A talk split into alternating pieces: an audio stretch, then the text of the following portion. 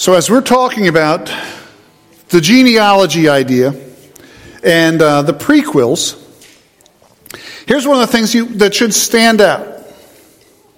On one side of the coin, you have some that are coming before Jesus, but are not exactly the kind of examples that we would want to follow. And then on the other side of the coin, we have some that come before Jesus and are amazing examples to follow. Now, I don't know about you, but I'll tell you what's shaped large parts of my life. And that has been watching and observing people. And I particularly did this as a young man. And I've mentioned this before, but I would watch my brothers run into the brick wall of my dad. And I would just watch this stuff go on. And I would watch them run into dad, and the outcome was never good. and so as I'm watching my brothers do this stuff, I'm saying to myself, I don't need to do that. I think there is a different way to go about things than to run into the brick wall of debt. But it doesn't just stop there, does it? Any of you have a project that you're trying to do, and so you go to YouTube? Okay. How many of you, you open a box, it's now the Christmas afternoon, or now today, the day after Christmas, you open the box, you take the instructions and you put it aside. You then look at everything and try to make it. Or how many of you open the box, take out the instructions, read the instructions, and then try putting it together? See, that's the tension we're talking about. And I've had a chance to kind of watch. And I was sitting to watch people. I would, and I would watch people run into the brick wall of life. These are the kind of conversations I have with my sons at different times. And I say, guys, I'm seeing you kind of run into the brick wall of life. Can you try to do this differently sometimes? And I will have this conversation with others and I'll say, I'm watching your, and I'm watching the choices you're making and you're kind of running into brick walls. Have you considered doing some things differently? Now, in the midst of all of that, you watch other individuals and you watch some people who are running into brick walls and you watch other people who are navigating life incredibly well. And so you kind of look at that and you say, well, that, now you see those guys over here that are kind of crashing and burning. They're bruised and they're battered. They're wearing splints and casts. They have black eyes and abrasions. And over here, you have a whole other group of people. They are moving through life and they're doing well. They don't have black eyes. They don't have bruises. They don't have splints. They don't have casts because they're not running into things. Have you considered listening to them? And again, we see that whole tension between those who come before and those that taken place around us. And so for me today, I want to focus in on Jesus because I would say to us, now I said it, I, may, I as I titled things and as I put it in the notes, I said, Jesus, my prequel. But really, if you're in Jesus, he should also be your prequel. And we have the opportunity in the journey of life to learn from those who come before and to learn from those around us that are doing things well or we can still run into things. Does anyone enjoy running into things? Seldom. Well, a little bit once in a while, right? Seldom. I remember one time, it kind of ruined me on go karts. We were down in Ocean City, New, not New Jersey, but Maryland, with a, with a bunch of friends, and we're busy going around the golf cart. And I'm as you all know me, I'm not competitive at all. And uh, so as we're going, I'm not going slow, I'm going as fast as this stupid cart will go. And I'm weaving in and out, and then someone in front of me stops. I'm up out of my seat, whack my head on the crossbar up top. Yeah, you're strapped in, but you you still whack your head pretty good. You know, and I said to myself, I think I'm just going to finish this out and I'm done with the go karts for now. You know, I just was pushing it. We don't enjoy getting whacked. It's not fun. It's not fun. We can do things different. So I want to look at Jesus, some of the prequels and some of the things that Jesus did that I really appreciate. And so we're going to have a word of prayer and then we'll jump into it. Let's pray together. Father, as we take some time this morning to look at the, some of the things that Jesus did that were just, just such great examples for us and things that we can learn to walk in and to live in. Father, I would just ask that you would guide us and, and help us. And help us to kind of follow after him and to do as well as we can, learning to walk in his footsteps. Father, I ask this in Jesus' precious name. Amen. Number one, he taught me about spending time with the Father.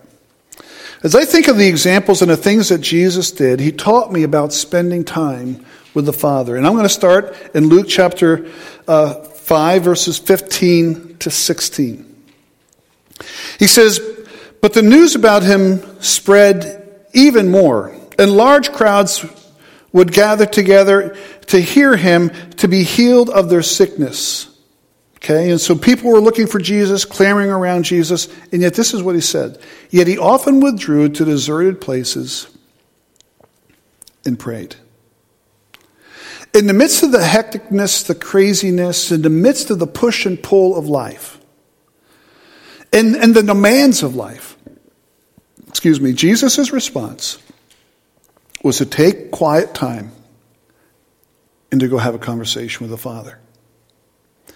Enough so that as he was teaching on the, teaching on the Sermon on the Mountain, and, and, as, and as he walked through the Beatitudes, and, and, and as he was asked at different times, teach us to pray, we read this and we see this in Matthew 5. And, and I won't go through all of this, but then Jesus in this conversation, whenever you pray, you must not be like the hypocrites because they love pray to pray standing in the synagogues and on the street corners to be seen by people. Truly, I tell you, they have their reward. Okay, again, we've all kind of heard people and they, they start to pray and they go, Oh God, thou most heavenly Father, and they, they, they pray, and they're really not having a conversation. They're praying for you. They're praying for you to listen, there, and, and you are the audience. But God isn't the audience. And when we're praying, who's the audience? Yes, God is the audience.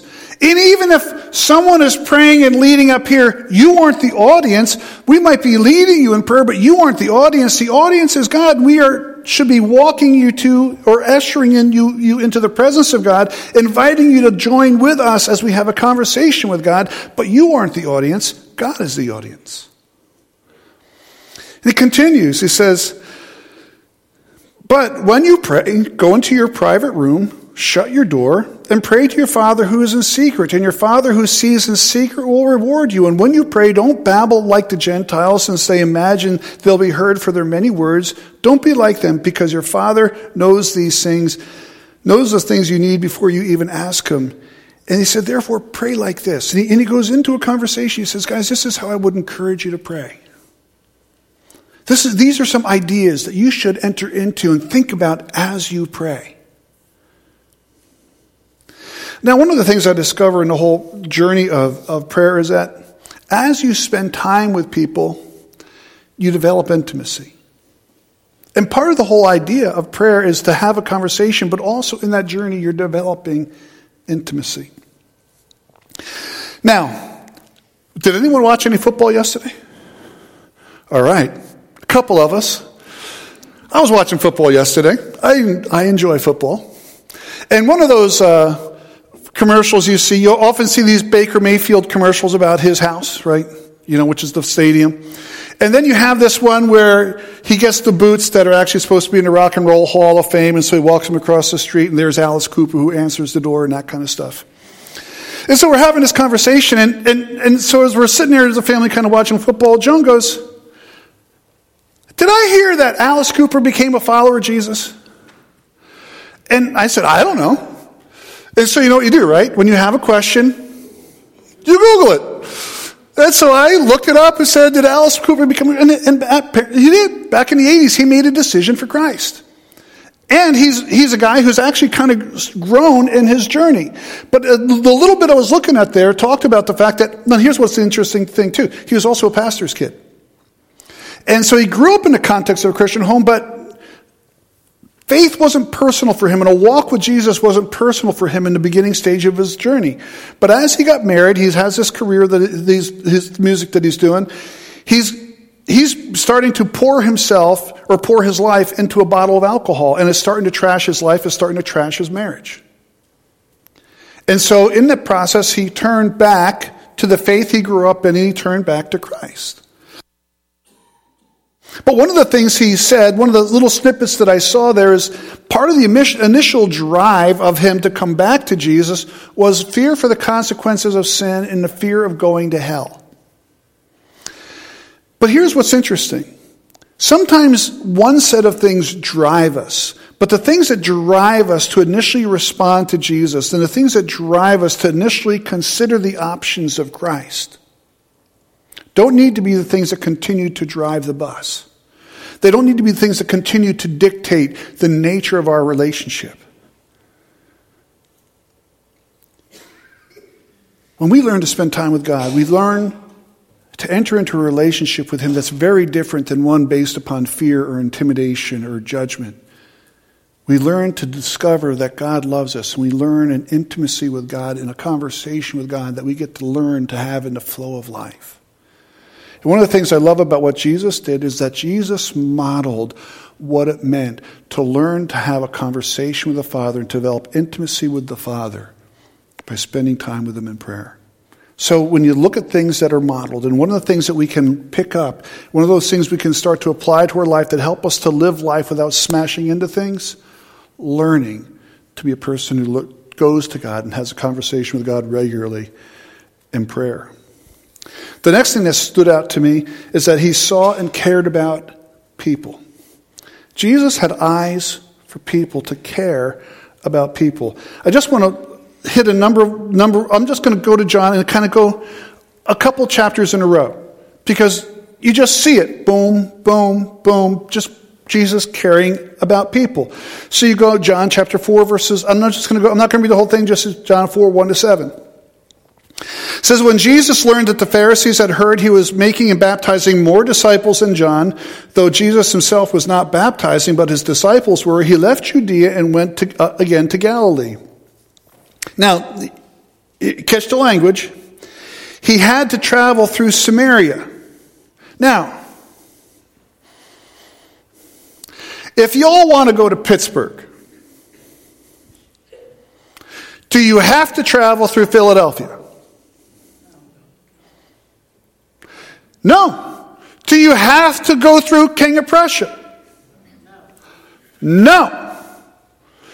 There are other ways to get there besides having to go through Philly or King of Prussia. You can avoid the Schuylkill, you can avoid that part of the turnpike, you can go a different way. You don't have to go that way. And in fact, most of the time, when the Jews went from Galilee to Jerusalem or Jerusalem to Galilee, they did not go through Samaria. They avoided Samaria like the plague because they didn't like the Samaritans. But I love what it said. But he had to travel through Samaria. Why? Because Jesus had an appointment with somebody. They didn't know it yet, but Jesus had an appointment. So he came to a town of Samaria called Sychar, near the property that Jacob had given his son Joseph. Jacob's well was there, and Jesus was worn out from his journey, sat down at the well. It was about noon, and a woman of Samaria came to give draw water. Give me a drink, Jesus said to her. Jesus had to go through Samaria because he was ready to have a conversation with a woman who was going to draw water from the well, a woman that no one in town really wanted to interact with because she was a bad girl. And yet, Jesus was going to have a conversation with her, and her life was changed and transformed, and also that of the town. Why? Because Jesus cares about people. Go on to chapter 5.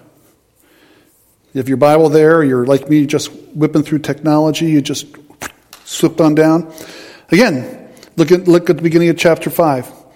After this, a Jewish festival took place, and Jesus went up to Jerusalem. By the sheep gate in Jerusalem, there is a pool called Bethesda in Aramaic, which, which has five colonnades. When, within these lay a large number of disabled, blind, lame, and paralyzed. One man was there who had been disabled for 38 years, and when Jesus saw him lying there and realized that he had already been there a long time, he said to him, Do you want to get up? Do you want to get well?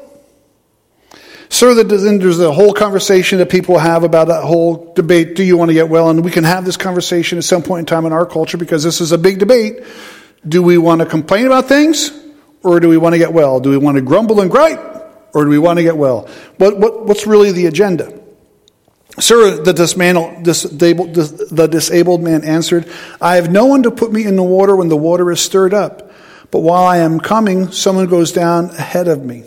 Get up, Jesus said to him, pick up your mat and walk. Instantly the man got well, picked up his mat, and started to walk. Now, again, the whole issue, they were all ticked off in the temple because Jesus healed a man on a, on a Sabbath day. And on top of that, horror above horrors, this man was carrying his, bath, his bed mat home on the Sabbath. He rolled it up and he was carrying it home Shame, shame, shame. You shouldn't, you're not, you're not supposed to do that, apparently. And, um, but Jesus saw this guy, cared about him, healed him. Why? Because Jesus has eyes for people. Well, let's keep right going. John chapter 6, just look a little bit more. After this, Jesus crossed the Sea of Galilee, and a huge crowd was following him because they saw the signs that he was performing by healing the sick. And Jesus went up to a mountain, and um, so this is when he's about to feed the 4,000, okay? He's been doing miracles, he's been healing people, and he's took his disciples, and they went to another spot, and the crowds are looking for him, and when they realize where he was, uh, it was they all start moving. Now, the Passover, a Jewish festival, was near, so Jesus looked up and noticed a huge crowd coming toward him, and he asked Philip, where will we buy bread so that these people can eat? It says he asked this to test him, for he himself knew what he was going to do. And Jesus already knew. We're going to feed everybody. Why? Because Jesus sees the crowds and he cares about them. He cares about them. Jesus cares about people. Let me just hit a couple more. Matthew 5. Or excuse me, Matthew 6. Nope. How about Matthew 8? I pushed the button the wrong direction. Matthew 8. He says, when he entered Capernaum, a centurion came to him, pleading with him, Lord, my servant is lying at home, paralyzed in terrible agony. He said to him, Am I to come and heal him? Lord, the centurion replied, I am not worthy to have you under my roof, but just say the word, my servant will be healed. For I too am a man under authority, having soldiers under my command. I say to this one, go, and he goes, and to another, come, and he comes, and to my servant, do this, and he does it. Hearing this, Jesus was amazed, and said to those following him, Truly I tell you, I have not found anyone in Israel with so great a faith. I tell you, that many will come from east and west to share the banquet with Abraham, Isaac, and Jacob in the kingdom of heaven. But the sons, and it goes on. But Jesus finishes up, verse 13. Jesus told the centurion, Go as, as you have believed, let it be done for you. And the servant was healed at that very moment. Now, this guy is not part of the family. Not part of the family. Jesus cared about him healed the man's servant. See, there's actually two people being cared about there. It was the centurion who was not part of the family, and the servant who was not part of the family. Both were responded to, and both were cared about. How about one more? John chapter 11. Verses 33 to 35. This is at Lazarus and um, he's died. We remember this story. And Jesus waited, and while he waited, Lazarus died. Mary's coming up to him to have a conversation and say something, and it says, When Jesus saw her crying, and the Jews who had come with her crying, he was deeply moved in his spirit and troubled. Where have you put him? He asked. Lord, they told him, Come and see. And just what they say is the shortest verse in the Bible Jesus wept. He cared. He cared for his friends who lost a brother, and he cared for his friend who'd passed. Now we know that Jesus was planning on raising him. We understand that. We know that story. And yet, still in the midst of all of that context, as Jesus is in, interacting with and engaging with these individuals that he cares about, he wept. Why? Because he cares about people. I learned a really important thing in ministry as I've talked to people. And, and the role that God seemed to have, seems to have given me in the context of life of a church is to help churches that have struggled to shift to a place of health and, and moving forward in a positive way again. And, and invariably in that conversation, one of the things that has just stood out to me more than anything else ministry is about people much more than it's about structures and forms and frameworks. It's about people. And we as individuals should be seeing people and caring about people and observing people and investing in people. We look at the ministry of Jesus, we watch how Jesus functioned, we watch the things that Jesus did, and he cared about people. Number three. He did not live pursuing his agenda. We really see this in the prayer of Gethsemane. So let's go there. It's in Matthew 26, verses 36 to 44.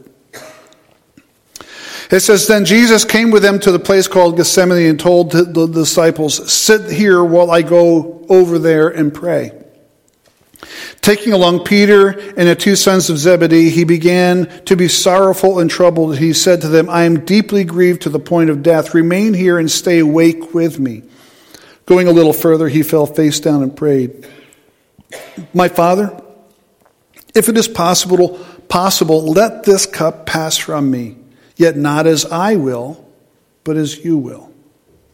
Then he came to the disciples and found them sleeping, and he asked Peter, So you couldn't stay awake with me one hour? Stay awake and pray so that you won't enter into temptation. The spirit is willing, but the flesh is weak. And again, a second time, he went away and he prayed, My Father, if this cannot pass unless I drink it, your will be done. And he came again and found them sleeping because they could not keep their eyes open. You ever have those moments? When you know you should, but you're, you're, you're so tired you fall asleep. That's what's going on with the disciples. And after leaving them, he went away again and prayed a third time, saying to them once more, saying the same thing once more. Then he came to the disciples and said to me, Are you going to sleep and resting? See, the time is near. The Son of Man is to be betrayed into the hands of sinners. Get up. See, my betrayer is near. Now, what's going on?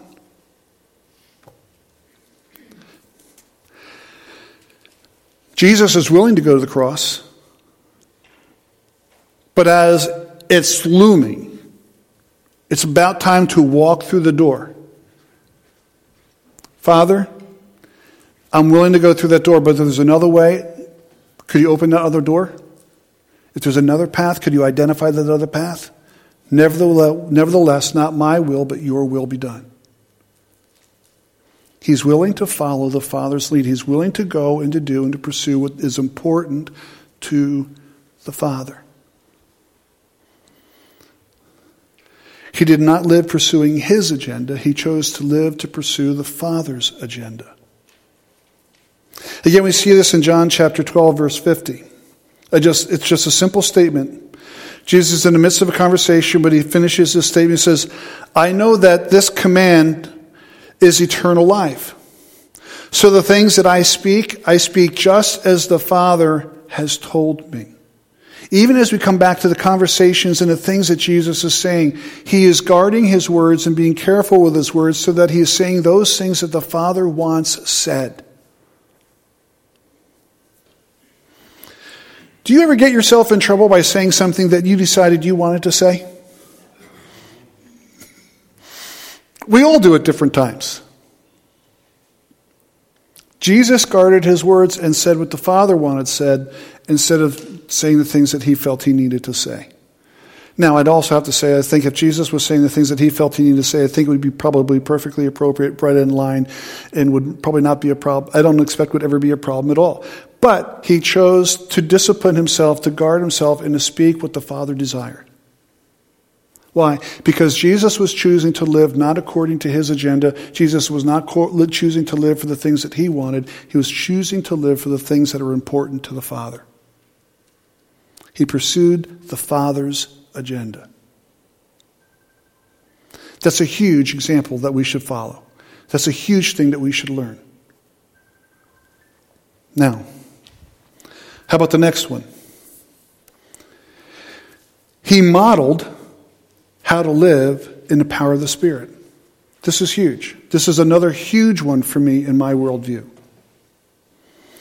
Two verses I'm going to put in front of you. The first is, you might kind of go, whoop, back up. Oh, well, I'll explain my thought. It says, this is right after Jesus is baptized. The next, you know, we see the, the Spirit descending like a dove and resting on Jesus. And then it says, Then Jesus was led by the Spirit into the wilderness to be tempted by the devil. And we read through that and, and we read how he's there for 40 days, and there's uh, a, a, three major areas where Jesus is being tempted. But as Jesus, as the Spirit fell on Jesus, he followed the lead and followed the direction of the Spirit in his life. Now, I think there's at least two major reasons why the Holy Spirit led him into the desert and allowed him to be tempted. I think number one, he did it to model trusting. There's a whole process here of, of Jesus trusting and resting on the Father and resting on the Spirit. And I think there's a huge example of the model of trusting. But here's the other thing Jesus is beginning a three year ministry that leads to going to the cross. And Jesus knows exactly what is coming, Jesus knows exactly what's going on, and the Spirit leads him first into the desert to be tempted. Do you think Jesus would not experience any further temptations during those three years? No, in fact, as you look at the text, it says, And the evil one left him to look for other opportunities to tempt. And over those next three years, Jesus would continue to be tempted, would be continued to be tried, and there would be things laid before Jesus to encourage him to exit stage right, to pursue his agenda instead of pursuing the Father's agenda.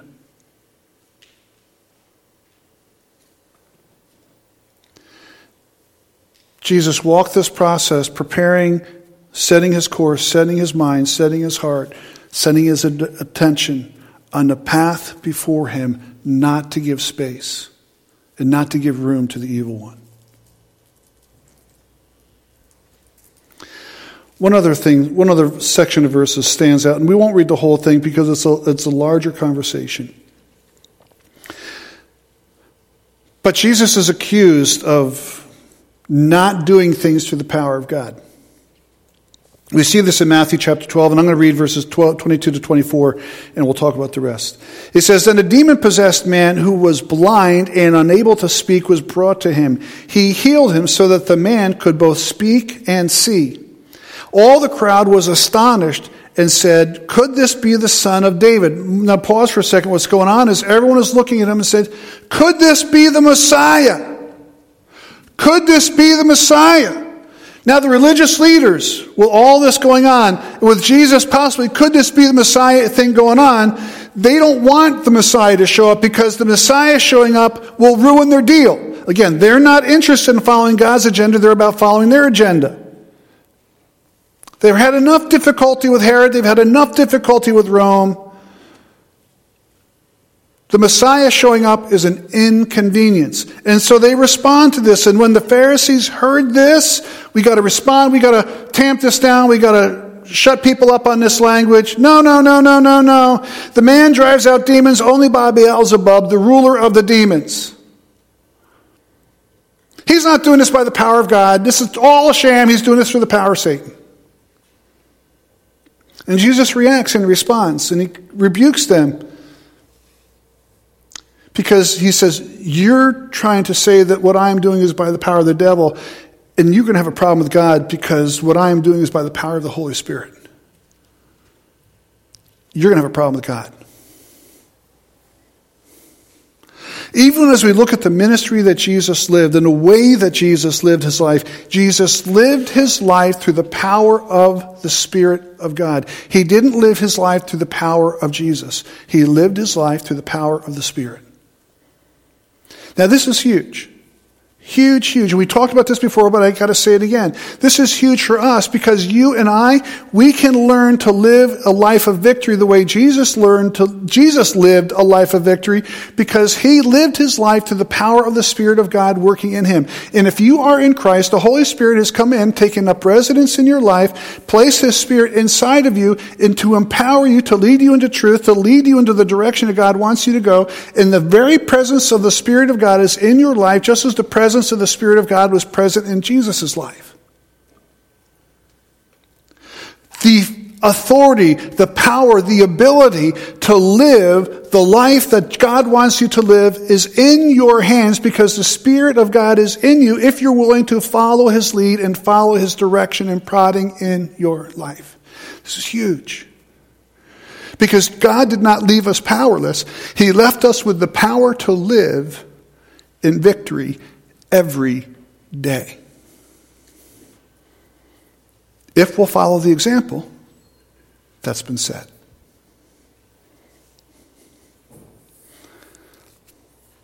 How about one more? He was real. I really appreciate the fact that Jesus was real. I'm just going to look at verses 33 and 34. And Jesus is responding in um, he's, he's kind of rebuking the religious leaders and, and the people today because um, this is their words and their language for him, but Jesus is kind of putting it back at them. He says, Yeah, for John the Baptist did not come eating bread or drinking wine, and you say, He has a demon. He's, got, he's a problem. And then the Son of Man has come eating and drinking, and you say, Look, a glutton and a drunkard, a friend of tax collectors and sinners. What's interesting to me is that the designation that the religious and other people gave that were pro- troubled with Jesus' life is they said, oh, he's a friend of sinners. Now,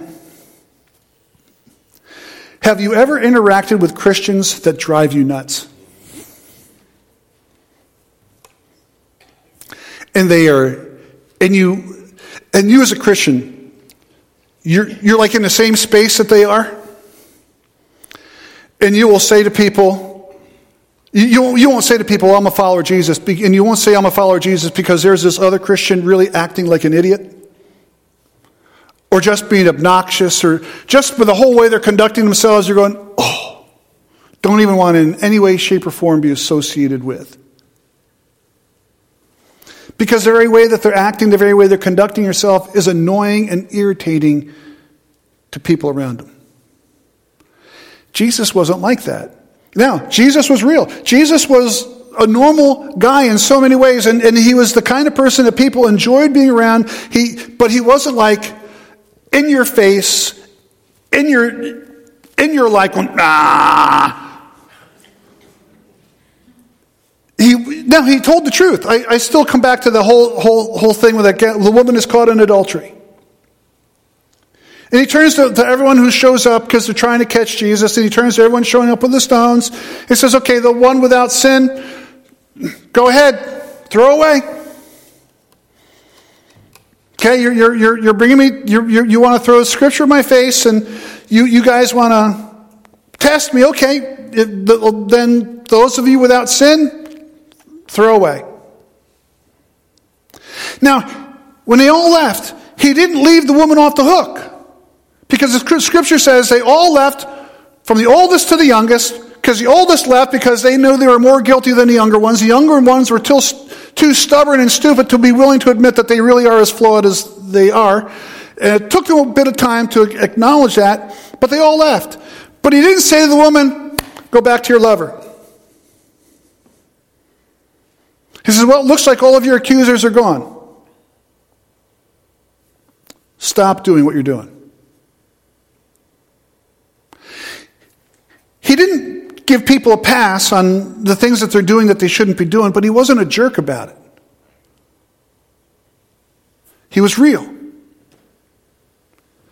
And again, for me in our journey, we need to watch and conduct ourselves and examine ourselves. We, we need to stand for the truth. Jesus didn't waver in standing for the truth. But he was real about it. He was a real guy, but not an obnoxious one, not an annoying one. For me, in my worldview, that's huge.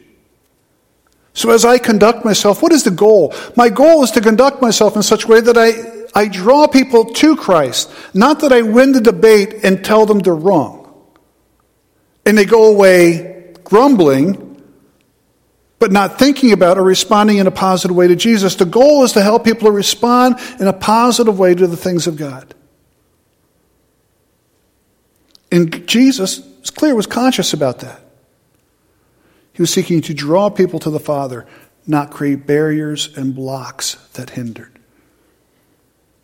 So for me, these five things, he taught me about spending time with the Father. Because I got to be honest with you, as I think of aspects of Alice Cooper's journey into walking with God and, and, and beginning and starting the journey with fear and intimidation and not wanting to fry in hell, that's how I started my journey with Christ. I didn't want to burn. But that has shifted in my life. I want to know the Lord and I want to walk with Him. So, learning to spend time with the Father is, is really huge. He cared about people, He did not pursue His agenda. He modeled how to live in the power of the Spirit, and He was real. I got to tell you, as we look at those who come before us, these are great examples to follow in the life of Jesus. And if we could learn to appropriate them and follow them in our lives, they will do wonders for us in our journey with Christ in the way that we get to be have an opportunity to reflect the character of Jesus to the world around us as they think about who Jesus is and their need for him. We're going to shift gears. And we're going to take the offering in a minute. The music team is going to come up and I'm going to have a word of prayer. And I just want to say thanks to you all for being here. It's great to celebrate the day after Christmas with everybody and to refocus and reorient on the things of the Lord. And Christmas and all that stuff is wonderful, and yet it's also can be a distraction. And so I want to commend you for coming back and worshiping the Lord and celebrating Him and honoring Him and spending time thinking about God's Word. I hope you go back into this week and have a great week celebrating Jesus. I want to encourage you to go back in this week thinking about the things we're talking about and saying, okay, then how do I shift to reflect those things that Jesus has put before me to live well? I encourage you to think about that this week. But I also have you have, hope you have a great week. And maybe you're going to spend some time this coming week thinking, okay, what's next you're going to bring and what are the adjustments and things that maybe I need to make? So I don't know if you're a big New Year's uh, resolution person or not, but maybe today we've given you a few things to chew on and some things to think about. But let's have a word of prayer. We'll ask the guys to come. We'll ask the music team to come back and sing and have a great week. Father, I thank you so much for your richness and your goodness to us. Father, I thank you that you free us to walk with you and to know you with, without needing to be afraid of you but rather, Father, to learn to really love you and to rejoice in you and to celebrate you. Father, as we prepare to give back and as we look at this offering, Lord, we would ask that you would be exalted and glorified in what is given, that you would be seen and heard, exalted through what is taking place. Lord, you are awesome in so many ways. Be exalted as we give back and as we say thank you for the amazingness of who you are. Father, we ask these things in Jesus' precious name. Amen.